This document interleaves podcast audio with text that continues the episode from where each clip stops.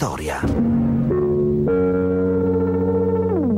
Apprendiamo ora che il generale di brigata dell'esercito statunitense, James Dozier, è stato rapito oggi alle ore 17.30 dalla sua abitazione a Verona. Il 17 dicembre dell'81 le Brigate Rosse rapiscono a Verona il generale americano James Dozier.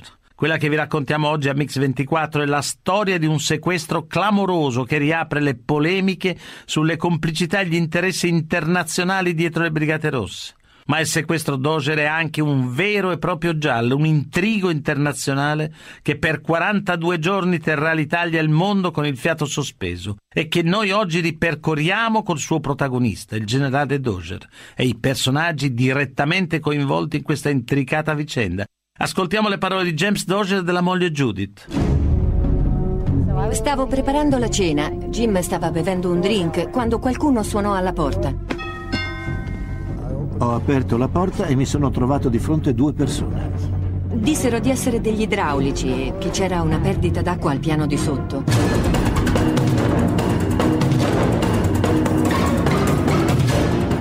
Allora quello che mi teneva ferma estrasse una pistola e me la puntò alla tempia dicendomi in inglese stai zitta o uccidiamo tuo marito. Mi chiusero la bocca con del nastro adesivo e mi trascinarono nel bagno. La cosa incredibile è che in questi casi scopri di avere una forza interna che non sapevi di avere.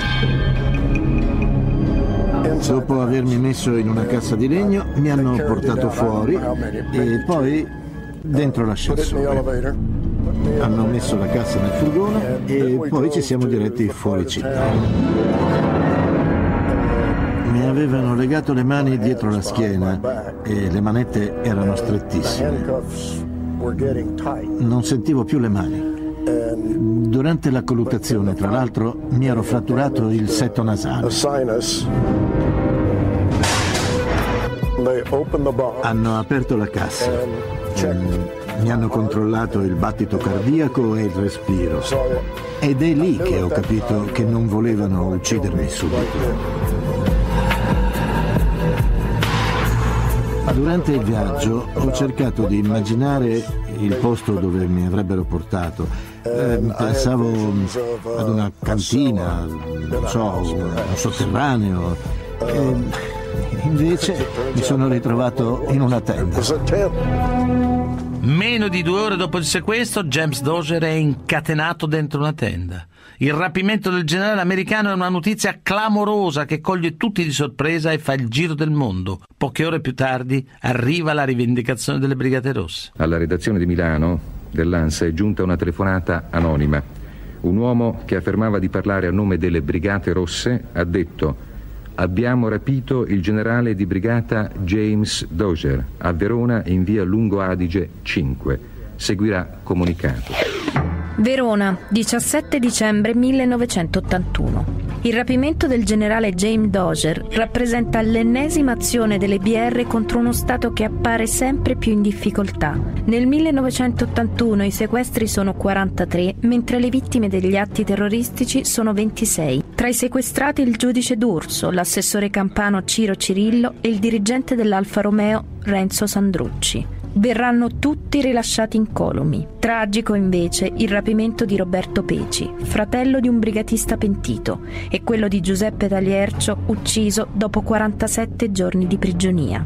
Così l'allora ministro dell'Interno Virginio Rognoni e Guido Papalia della Procura della Repubblica di Verona. Si sequestra e si processa Moro per mettere sotto accusa la democrazia cristiana e il sistema politico interno di questo paese. Eh, si sequestra Tagliercio e lo si processa per mettere sotto accusa il metodo eh, di produzione capitalistico, la situazione delle fabbriche. Eh, si sequestra Dose e si vuole mettere in crisi il, l'apparato del, della Nato, il sistema di difesa integrale. In effetti il generale Dose in quel momento noi non, cioè, non, non si riusciva a capire il perché poi lo abbiamo capito nel corso delle indagini perché intanto era il eh, rappresentante, l'ufficiale più alto in grado americano in servizio all'affettase a Verona e poi era un ufficiale che aveva svolto attività in Vietnam.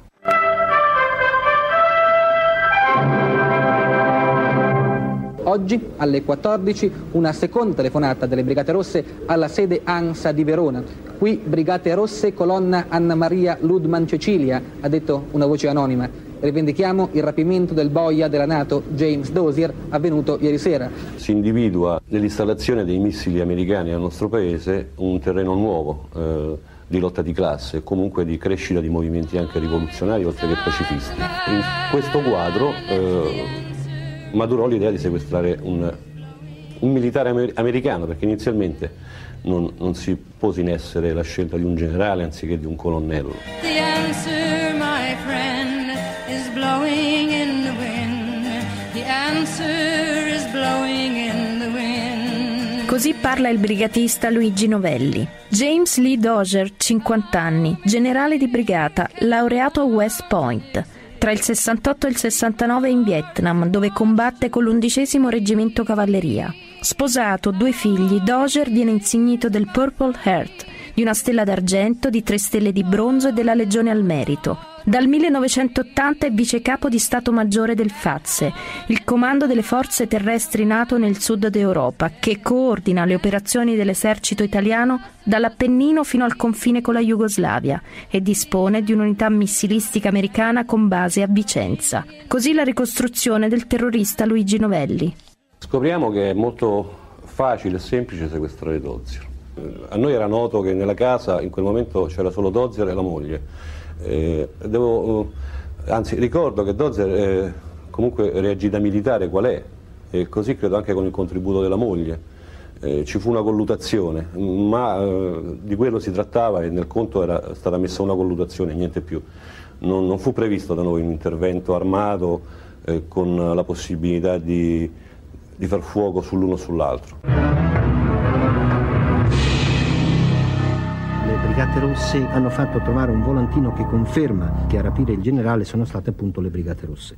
Questo comunicato non contiene alcuna richiesta, non pone condizioni per il rilascio di James Dodger, che i terroristi definiscono ufficiale dell'esercito di occupazione americano. Il comunicato numero uno fu uh, preparato dai membri del comitato esecutivo eh, collegialmente naturalmente eh, questo comunicato eh, riassumeva tutte le argomentazioni già pubblicate peraltro dalla nostra risoluzione strategica che aveva eh, creato l'ambiente politico di riflessione nel quale poi è maturato il sequestro Dozer. Se per le Brigate Rosse il rapimento è un altro tassello di una strategia del terrore, per magistratura e forze dell'ordine il rapimento del generale americano è un incubo una partita a tre sulla vita dell'ostaggio, ma anche una partita che lo Stato italiano non può assolutamente permettersi di perdere. Su Mix24 stiamo raccontando la storia del sequestro del generale americano James Dozier da parte delle Brigate Rosse.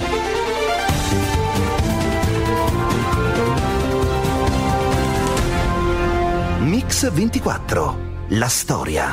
Rieccoci su Mix 24. Oggi raccontiamo la storia di un sequestro clamoroso, quello del generale americano James Dozier, rapito il 17 dicembre dell'81 dalle Brigate Rosse. Per il governo italiano è iniziata una partita durissima. Da Roma il Ministero dell'Interno mette in campo il suo uomo migliore, Umberto Improta, vice capo del Lucigos. Capì immediatamente che occorreva un'articolazione investigativa eh, complessa da estendere non solo sul territorio veronese ma anche in altre città dove già si supponeva, si pensava che potesse avere base la cosiddetta direzione strategica.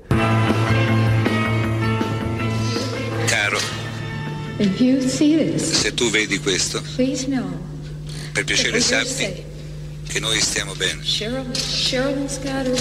Cheryl è arrivata e sta vicino a me, la figlia, a sinistra, e noi stiamo aspettando il tuo ritorno. Abbiamo bisogno di te a casa, molto. Le nostre lacrime e le preghiere di tutti sono con te. Ti vogliamo bene. Per piacere, torna a casa. È una nuova sfida del terrorismo allo Stato, una partita a scacchi sulla pelle di un ostaggio in mano alle Brigate Rosse. È la più grande operazione di polizia effettuata in Italia. Le ricerche per ritrovare il generale americano si estendono in tutto il paese, ma si concentrano soprattutto nel Veneto. Così il vicecapo dell'Ucigos, Umberto Improta. Per sequestrare una persona in una città ci deve essere quantomeno un basista locale. Quindi per me era necessario conoscere coloro i quali eh, venivano sospettati di appartenere alle biere. Simpatizzanti, fiancheggiatori, irregolari, un nuovo gergo tenta di definire l'area grigia che divide la militanza politica dal terrorismo. Un confine labile, ambiguo, che dalle aule scolastiche si estende alle università, alle fabbriche, agli uffici. Milano, domenica 27 dicembre, decimo giorno del sequestro. Alle 19.14 un uomo telefona all'Ansa. In piazza Giovane Italia c'è il comunicato numero 2 del rapimento Doger. Insieme al comunicato che annuncia l'inizio del processo politico al generale americano, vengono rinvenute la soluzione strategica delle BR per il 1981 e una Polaroid di Doger. La foto viene subito analizzata con attenzione. Qualcuno dubita della sua autenticità. Sembra accertato anche dai tecnici della Digos che si tratti di un eh, fotomontaggio, non cioè la solita Polaroid col solito sfondo, col solito cartello, ma una cosa creata a tavolino. Abbiamo esaminato a lungo le dita di Jim. Io dicevo che quelle dita che tenevano in alto il giornale erano le sue, anche se nella fotografia sembravano tutte della stessa lunghezza. Ma ero sicura, quello non era un fotomontaggio. Quando gli fu fatta la prima fotografia, eh, gliene furono scattate diverse di fotografie, perché lui metteva eh, le mani eh, nel reggere il giornale in una posizione che cambiava sempre, questo a noi ci insospettì molto, perché sembrava che fossero dei messaggi che lanciava. Così il brigatista Luigi Novelli. James Dogen insomma è vivo. Dopo dieci giorni dal sequestro gli inquirenti e la famiglia del generale ne hanno la prova e tuttavia sul fronte delle indagini non c'è ancora nessun progresso significativo. Polizia e carabinieri brancolano sostanzialmente nel buio. Da Washington intanto la Casa Bianca comincia a perdere la pazienza. Il presidente americano ha detto che i rapitori non sono degli eroi, sono soltanto dei vili, dei codardi. Non avrebbero il coraggio di affrontare a viso aperto nessuno. Gli Stati Uniti rinnovano l'offerta di aiuto agli investigatori italiani. Diverse voci, non confermate, riferiscono della presenza nel nostro paese di un reparto speciale americano antiterrorismo. La decisione sarebbe stata presa direttamente dal vicepresidente George Bush, che ha riunito in unità di crisi il capo della CIA, il capo di Stato Maggiore e il capo del Consiglio per la sicurezza nazionale. Così la ricostruzione di Guido Papalia, procuratore a Verona, e l'allora ministro dell'Interno Virginio Rognoni. Nessuno spunto investigativo ci è venuto dalle autorità americane. L'unica richiesta che ricordo per la sua stranezza è stata quella di consentire a che la Simpson, la moglie di Dozer, venisse eh, sottoposta all'ipnosi. Raab, l'ambasciatore americano, se non proprio tutti i giorni, chiedeva notizie, ma io parlavo con Raab con molta franchezza. Eh, ci lasci lavorare. Era un problema di sovranità, di dignità nazionale, ma intanto avevo i brividi perché, perché era un azzardo. Venerdì 17 dicembre, già all'indomani del sequestro, la polizia della Germania Ovest, che si sta occupando di attentati contro militari americani, ha offerto formalmente la propria collaborazione. Ma il caso Doger è e rimarrà un'operazione tutta italiana. Queste le parole del generale Doger e del comandante della base NATO di Vicenza, George McFadden.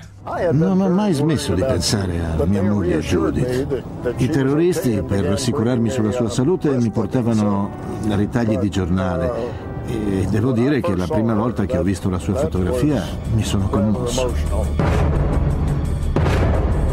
C'erano quattro terroristi che entravano e uscivano dalla tenda. Uno era di Lenardo, era alto e grosso. Eh, poi c'era Savasta e lui invece era più basso. Mi ricordo invece che Ciucci aveva un faccione e poi c'era la ragazza, la Libera. Lei ammette sì o no di essere stato complice e corresponsabile del genocidio imperialista in Vietnam? Quello che mi confortava in quei giorni era sapere che i rapitori avevano a che fare con uno come Jim Dozer. Se avessero rapito qualcun altro, allora sì che mi sarei preoccupato del rischio che rivelasse informazioni riservate. Ma con Dozier no. Conoscevo il passato di Jim. Sapevo che in Vietnam era stato un soldato coraggioso ed era stato più volte decorato e non mi passò mai per la mente che potesse cedere a un interrogatorio. Il generale Dozier sarebbe tenuto nascosto in una casa insospettabile di Verona. Queste le ultime notizie. Non viene però neppure esclusa l'ipotesi che l'ostaggio possa essere stato ceduto dai brigatisti ai servizi segreti di un paese straniero. È un'ipotesi questa valorata soprattutto dal... Savasta ci portò eh, nella casa di Via Verde a Milano eh, le trascrizioni dell'interrogatorio di Dozier, una sorta di, di, racconto che lui faceva della sua carriera militare. Eh, noi cercavamo nelle nostre domande di far emergere i collegamenti tra la presenza NATO in Italia e eh, l'antiguerriglia. Savasta ci racconta che Dozier è tranquillo, collabora a modo suo, eh, raccontando queste, queste vicende mentre è infastidito moltissimo dalle cuffiette nelle quali noi gli mandiamo mattina e sera una musica rock che lui odia. Così le parole del terrorista Luigi Novelli. Martedì 29 dicembre 1981. Dodicesimo giorno del sequestro. Dalle colonne del Wall Street Journal, la giornalista americana Claire Sterling lancia l'ipotesi che il sequestro Doger rientri in una strategia terroristica internazionale. Anche le BR sarebbero al soldo dell'Unione Sovietica. In Italia l'ipotesi della Sterling trova un sostenitore autorevole. Il presidente della Repubblica Sandro Pertini la riprende nel messaggio di fine anno agli italiani. Ci tocca da vicino questo, ci sentiamo un po' anche, direi, umiliati che questo sia avvenuto nel nostro paese, questo sequestro del generale americano. E questo sta a provare che c'è quindi un legame tra il terrorismo italiano e altre forze internazionali. Con Pertini in quel periodo c'era una diversa valutazione circa il fenomeno delle Brigate Rosse. Io ritenevo che formazioni terroristiche, in particolare Brigate Rosse, prima linea, fossero un fenomeno autoctono, un fenomeno italiano, un fatto italiano. E ricordo che Pertini mi disse, eh, beh il generale Dosi è un americano, uh, riflettete. Avete sentito l'allora ministro degli interni Virginio Rognoni.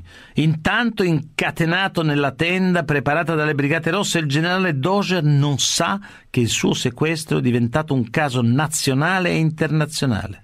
Del resto, il 1981 è un anno inquieto in tutto il mondo. Sono i giorni della massima tensione tra Russia di Brezhnev e l'America di Reagan, mentre a Varsavia il generale Jaruzelski stronca con la forza la protesta di Solidarnosc. E in Italia intanto l'offensiva del BR non conosce sosta. Un crescendo impressionante di violenza mentre la vita del generale è appesa a un filo. Domenica 3 gennaio 1981, diciassettesimo giorno del sequestro. Non c'è tregua, l'attacco al cuore dello Stato si fa sempre più duro. A Roma un comando BR fa fuoco su Nicola Simone, vice capo della Digos, in prima fila nella lotta al terrorismo. Il funzionario reagisce e spara contro gli aggressori, ma viene ferito gravemente. Il falso postino che con la scusa di dover consegnare un telegramma bussò alla porta del funzionario di polizia era Luigi Novelli da tempo ricercato.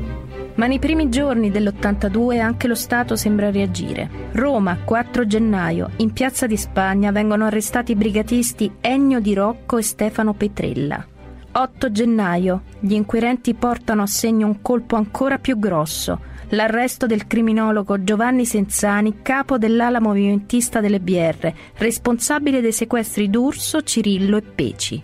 Tra i documenti sequestrati il piano per attaccare con missili terra-aria la sede romana della DC all'Eur, il piano per il rapimento di Cesare Romiti e il filmato del processo e dell'esecuzione di Roberto Peci. Così racconta il terrorista Luigi Novelli. Eh, le Brigate Rosse in quegli anni avevano sì subito numerosi colpi, eh, le indagini investigative avevano comunque intaccato l'organizzazione stessa, tuttavia l'organizzazione era ancora fortemente radicata disponeva ancora eh, di, di, quattro colonne ed era in grado di eh, agire sul territorio nazionale, quindi poteva eh, senz'altro impegnarsi in un sequestro a Padova e condurre eh, un'azione eh, militare a Roma. Gli occhi del mondo sono puntati sull'Italia. Il sequestro dagli esiti imprevedibili per lo Stato è forse la partita più difficile degli anni di piombo. Oggi su Mix 24 stiamo raccontando la storia del sequestro del generale americano James Dozier.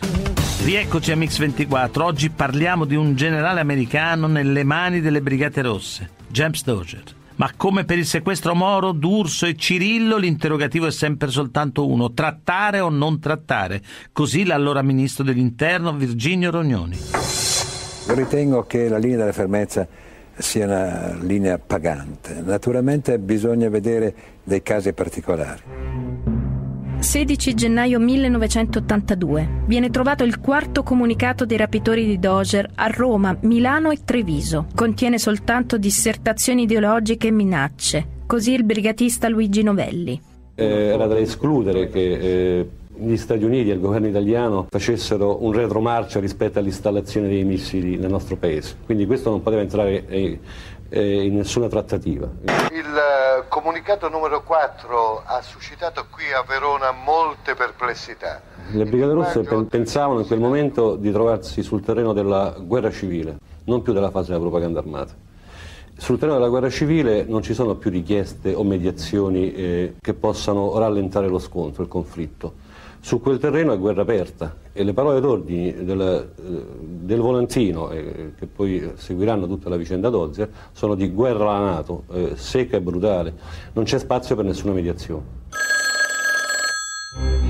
Padova, 25 gennaio 1982, 39 giorno del sequestro. Con la solita telefonata ad un quotidiano viene fatto pervenire il comunicato numero 5. Il tono è minaccioso. Così il vice capo dell'Ucigos Umberto Improta e la moglie di Doger, Judith. Al 99% il, l'obiettivo finale era l'uccisione, in quanto indubbiamente non avevano poi altre uscite de, per poter chiudere l'operazione. Proprio in quei giorni arrivò un nuovo comunicato con una foto di mio marito, con la barba lunga e i baffi. Uh, Quando me la mostrarono, mi dissero di non essere certi che la foto fosse recente. Mi dissero anche che Jim uh, poteva essere già morto. Io invece ero ottimista, perché la lunghezza dei capelli era quella giusta rispetto al periodo di prigionia. Poi però arrivò un ennesimo comunicato in cui i rapitori parlavano di Jim al passato, definendolo porco, e questo mi preoccupò molto. Ci aspettavamo tutti da un momento all'altro la telefonata che annunciasse la morte di Jim. Mentre la sorte di James Dozier sembra ormai segnata, le indagini sono a un punto morto. Ma dopo oltre un mese dal sequestro, improvvisamente arriva una svolta. Questa è la ricostruzione di Guido Papalia, procuratore a Verona, e Umberto Improta, vice capo dell'Ucigos. Abbiamo fatto un'indagine molto attenta sui trasferimenti di proprietà e sulle locazioni di immobili avvenuti in quel periodo nella città di Verona. E devo dire la verità, quella eh, indagine è stata, direi, decisiva ai fini dell'ulteriore sviluppo perché siamo riusciti a individuare un garage che era stato affittato da un certo, mi pare Carla Star, con un nome di, di questo, che era vicino a quegli ambienti, poi da questo siamo uh, riusciti a risalire per la frequentazione che aveva a Galati Paolo e abbiamo fatto la perquisizione in quel garage. Abbiamo trovato volantini e altri documenti che si riferivano al sequestro Taliercio e allora abbiamo avuto quasi la certezza che era quello il punto nevralgico di tutta la situazione. Le indicazioni di Galanti facevano riferimento a una ragazza, la De Angelis, se ben ricordo il nome. Per cui noi andammo a fare la perquisizione nella casa di questa De Angelis. Lì trovammo che stavano insieme a letto e per cui logicamente io ordinai ai sottufficiali di portarmi anche il compagno di questa ragazza che era Ruggero Volini, il quale commise un grave errore, come si presentò si dichiarò prigioniero politico, quindi diede il suo biglietto di visita d'appartenenza alle Brigate Rosse. Dopo centinaia di perquisizioni, fermi interrogatori, pedinamenti, finalmente uno spiraglio. Ruggero Volinia, un giovane fermato per caso, viene sottoposto nella notte ad un lungo interrogatorio per le indagini. È la svolta decisiva, così Guido Papalia. Ecco, gli interrogatori di Volinia il risultato è stato quello decisivo, perché alla fine Volinia ha dichiarato che era stato lui uno degli esecutori del sequestro e in particolare quello che aveva guidato l'autovettura che aveva portato la cassa contenente il generale da Verona a Padova. È la svolta decisiva. Gli inquirenti hanno finalmente l'indirizzo giusto, un appartamento al secondo piano di un palazzo di Padova in via Pindemonte. È qui che le Brigate Rosse tengono il generale Docer. A questo punto però bisogna decidere che cosa fare e tutti sanno che non c'è nessun margine, neanche per il minimo errore. Per raccontare com'è andata quell'operazione parlano dei testimoni d'eccezione, gli uomini del NOx. Padova, 28 gennaio 1982. Il generale Doger e i brigatisti si preparano alla 42esima notte. Non sanno che il conto alla rovescia è iniziato a Roma e a Verona, dove è al lavoro il pool investigativo. La tensione è al massimo. Non c'è spazio per nessun errore, ma non ci sono nemmeno dubbi sul da farsi. Così la ricostruzione degli uomini del NOx e dell'allora ministro dell'Interno Virginio Rognoni. La cosa principale era per me sapere se la porta era eh, blindato meno. E per questo effettuai personalmente una ricognizione al piano. Io praticamente figuravo di accompagnare la moglie dal dentista. Uno sguardo mi è bastato per capire che la porta non era blindata. Io con un altro funzionario dovevamo dirigere l'operazione, andammo con un furgone che ci fu prestato eh, e fu messo a disposizione da un venditore ambulante di, di, di ortaggi e di verdure. I due reparti, quelli che dovevano aprire i NOx e quelli che dovevano perquisire, furono messi su questo camion di trasporto della Domenichelli. Ci siamo mossi in tutti in contemporanea verso il portone di entrata. Abbiamo chiuso il portone e tutti quanti 12 persone siamo all'interno. Con due ascensori in pochissimi secondi siamo arrivati alla porta. Ci siamo posizionati tra le scale tutti quanti in fila. Impiegai la persona più forte, che era un campione di livello mondiale sull'evento pesi, il quale con una spallata fece eh, praticamente eh, volare letteralmente la porta. Entrammo in tanti, ma secondo me era una sola persona che si mosse qui dentro. Siamo stati dei fulmini.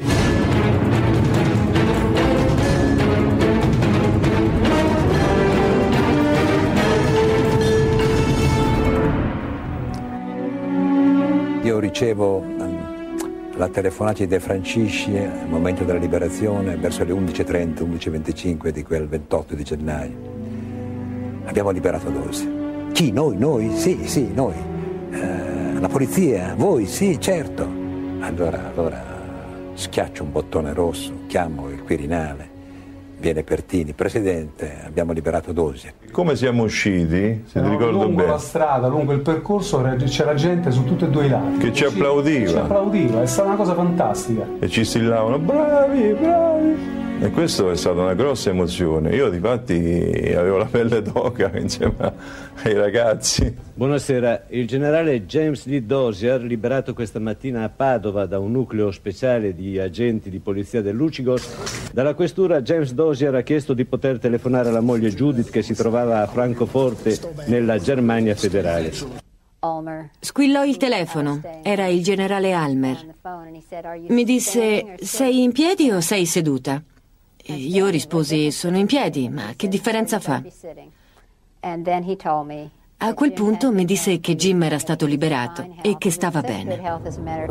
Poco dopo la liberazione, ehm, ricordo che mi chiamò il presidente degli Stati Uniti, Reagan, e mi chiese se potevo partecipare la settimana successiva ad una colazione alla Casa Bianca. Io, io gli risposi che dopo sei settimane di prigionia avevo davvero bisogno di una vacanza. Lui comprese infatti mi disse capisco, ma Ma dopo solo cinque minuti ricevetti un'altra telefonata, questa volta dal capo di gabinetto dell'esercito, che mi disse Dozier è meglio che vieni. Good news already, but I would like to comment. Earlier this morning, the Italian police rescued Brigadier General James Dozier. La liberazione di Dozier per conto degli italiani segna l'inizio della fine delle BR. Così Francesco Cossiga e il terrorista Luigi Novelli. Chi ha operato sono stati soltanto gli italiani. E una delle cose è che gli americani si sono fidati e si sono messi completamente nelle manette degli italiani. Io ho appreso della liberazione di Dozier eh, dalla televisione. La notizia creò una situazione di, di inquietudine, di preoccupazione. Eh, soprattutto per la sorte dei compagni stessi che erano eh, nella casa di Padova. Eh, mi affrettai subito per lasciare libere le case, per eh, trovare nuovi, nuovi punti di appoggio. Credo che con il sequestro Dozier eh, si possa veramente eh, aprire il capitolo della, della, della, fine delle Brigate Rosse nel nostro paese. Allora, generale, quando è stato rapito, parliamo del giorno del rapimento, del momento del rapimento, in quel momento chi pensava che fossero i rapitori? Ha avuto un flash oppure no? Non avevo la minima idea di chi potessero essere. Tant'è che gli chiesi, ma chi siete? E loro mi risposero, siamo le Brigate Rosse. Ma lei sapeva chi erano le Brigate Rosse? Sì, sapevo che le BR avevano ucciso molte persone, tra cui Aldo Moro. Ma in quel momento ero occupato a lottare e quindi... Non ha, pe- non ha pensato a quello, Altre, altri pensieri. Sì. Senta, la cosa che le dava più fastidio era questa musica rock a tutto volume nelle orecchie, è vero? Sì, è vero. Devo dire che fui trattato molto bene.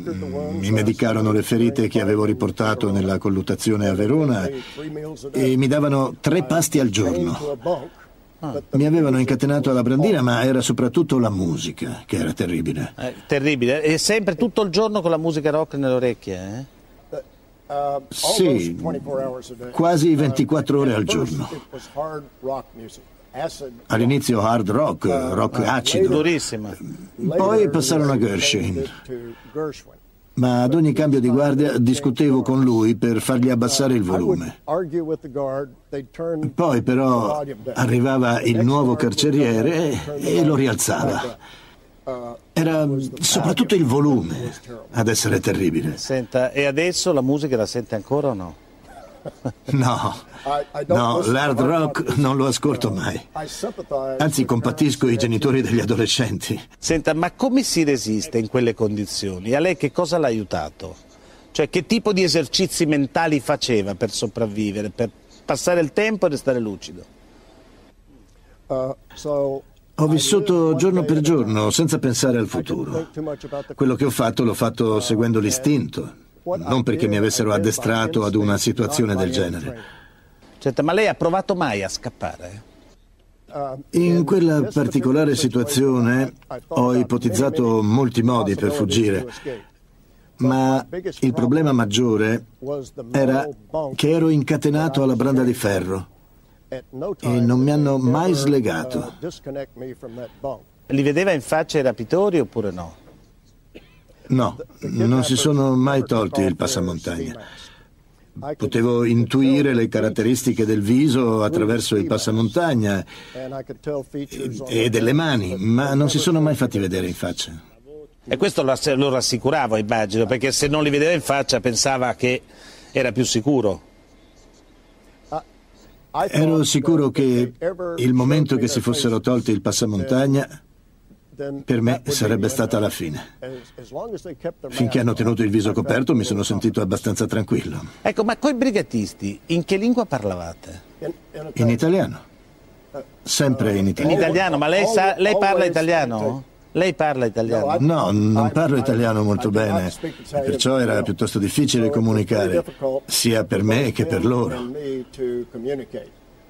Ma in qualche modo ci siamo riusciti, abbiamo comunicato. E quindi lei è stato in grado di, di, cogliere le differenze di carattere delle psicologie dei vari carcerieri oppure no? O c'era un comportamento standard?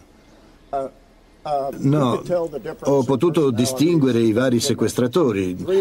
C'erano tre uomini e una donna che a turno mi facevano la guardia. Brigatisti. E ognuno aveva una Certo. sua personalità. Naturalmente erano molto diversi tra loro. Quello che si distingueva su tutti era Di Lenardo. Ah sì, perché è più diverso in che senso? Di Lenardo sembrava quello più convinto della missione delle Brigate Rosse. A un certo punto mi ha dato un documento dattiloscritto di 12 pagine sulle Brigate Rosse in italiano. Mi ha detto di leggerlo e di studiarlo. Io ho preso quel documento e l'ho infilato sotto la brandina. Dopo poi è tornato e mi ha interrogato. Siccome non sapevo niente, mi ha bocciato. Bocciato in esame di Brigate Rosse. ecco, però... Eh. Sì, alla fine mi hanno dato un dizionarietto italiano-inglese e abbiamo tradotto tutte e 12 le pagine. Ci sono voluti diversi giorni. E quindi il famoso processo proletario a cui lei è stato sottoposto si faceva con un, eh, un dizionarietto parola per parola. Praticamente sì. Quando non capivo una parola, o io o loro dovevamo cercarla sul dizionario. Non comunicavamo molto bene, è stato tutto molto complicato. Ma cosa volevano sapere da lei esattamente? Cosa gli interessava da lei? C'erano delle informazioni vere che volevano oppure gli interessava tenerlo lì? Prima di tutto sono stato io a chiedere loro perché mi avevano sequestrato, ma per molto tempo non me lo hanno detto. Poi hanno iniziato a farmi delle domande che io ho capito riferirsi a dei documenti che avevano preso nel mio appartamento. Eh, Quello che non sapevo era che mi stavano processando come criminale di guerra. Non gliel'hanno mai detto? Non gliel'hanno mai detto che lei era, era processato come criminale di guerra? eh? No, mi dissero che tramite i comunicati volevano far sapere agli italiani il piano, il piano degli Stati Uniti per soggiogare l'Italia dal punto di vista economico, militare e politico. Torniamo al giorno della liberazione. Quando ha capito veramente che era libero? Prima ha resistito ai Nox, ha avuto paura, ma poi quando è che ha capito che invece era libero? Quando la prima persona è entrata nella tenda, ho capito che si trattava di un poliziotto. Mi ha detto, generale, dobbiamo farla uscire di qui in fretta. Senta, ma... E poi c'è stata questa corsa pazzesca, velocissima, eh, attraverso Padova per arrivare in questura. È vero che ha avuto più paura lì che con le Brigate Rosse. Eh? Così. In tutta sincerità, è stato il momento più sconvolgente di tutta quell'esperienza. Quella corsa a rotta di collo sulla macchina della polizia che saliva sui marciapiedi, a sirene spiegate, con i lampeggianti, è stato davvero eccitante. Guidavano bene. Senta, generale, Umberto Improta, l'uomo che l'ha liberata, per quella operazione ha ricevuto un premio straordinario di 600.000 lire dell'epoca. Lei che cosa ha avuto quando è tornato in, patria? Gli hanno dato un premio? No, no, non mi hanno dato nessun premio. Molti anni dopo, il Ministero delle Finanze ha fatto un'indagine per verificare se in quel periodo ero stato pagato. e hanno scoperto che mi avevano sospeso la paga. A quel punto mi hanno dato poco più di mille dollari di arretrati. Ah, no, le avevano tolto lo stipendio nel frattempo, eh, durante il sequestro. Diciamo che avevano sbagliato i calcoli. Con quei soldi ci ho comprato un nuovo tagliaerba per il giardino. Senta, le faccio un'ultima domanda, generale. Mi risulta che lei vorrebbe rivedere i suoi rapitori, è vero? Sì, mi piacerebbe. Ma per dirgli cosa? L'ultima volta che li ho visti è stato al processo. In Vietnam, una volta, organizzammo un incontro con il capo dell'esercito dei Viet Cong. Ci eravamo quasi riusciti, poi la cosa sfumò. Ma credo che a qualunque militare faccia piacere conoscere il proprio nemico. In questo caso mi piacerebbe parlare di questa vicenda con chi vi è stato coinvolto. Per curiosità, curiosità Ma professionale. per dirgli cosa? Che cosa vorrebbe dirgli per chiudere una battuta? Per prima cosa che non provo rancore. Loro avevano il loro lavoro da fare e io avevo il mio. L'hanno svolto loro, l'ho svolto io. Loro hanno perso e io invece, grazie alla polizia italiana, ho vinto. Tutte le puntate di Mix 24 della storia si possono riascoltare sul sito www.radio24.it nella pagina dedicata a questa trasmissione. Ringrazio Alessandro Longoni, il mitico stagista Manuel Guerrini in redazione e Alessandro Chiappini e Valerio Rocchetti in regia. A domani.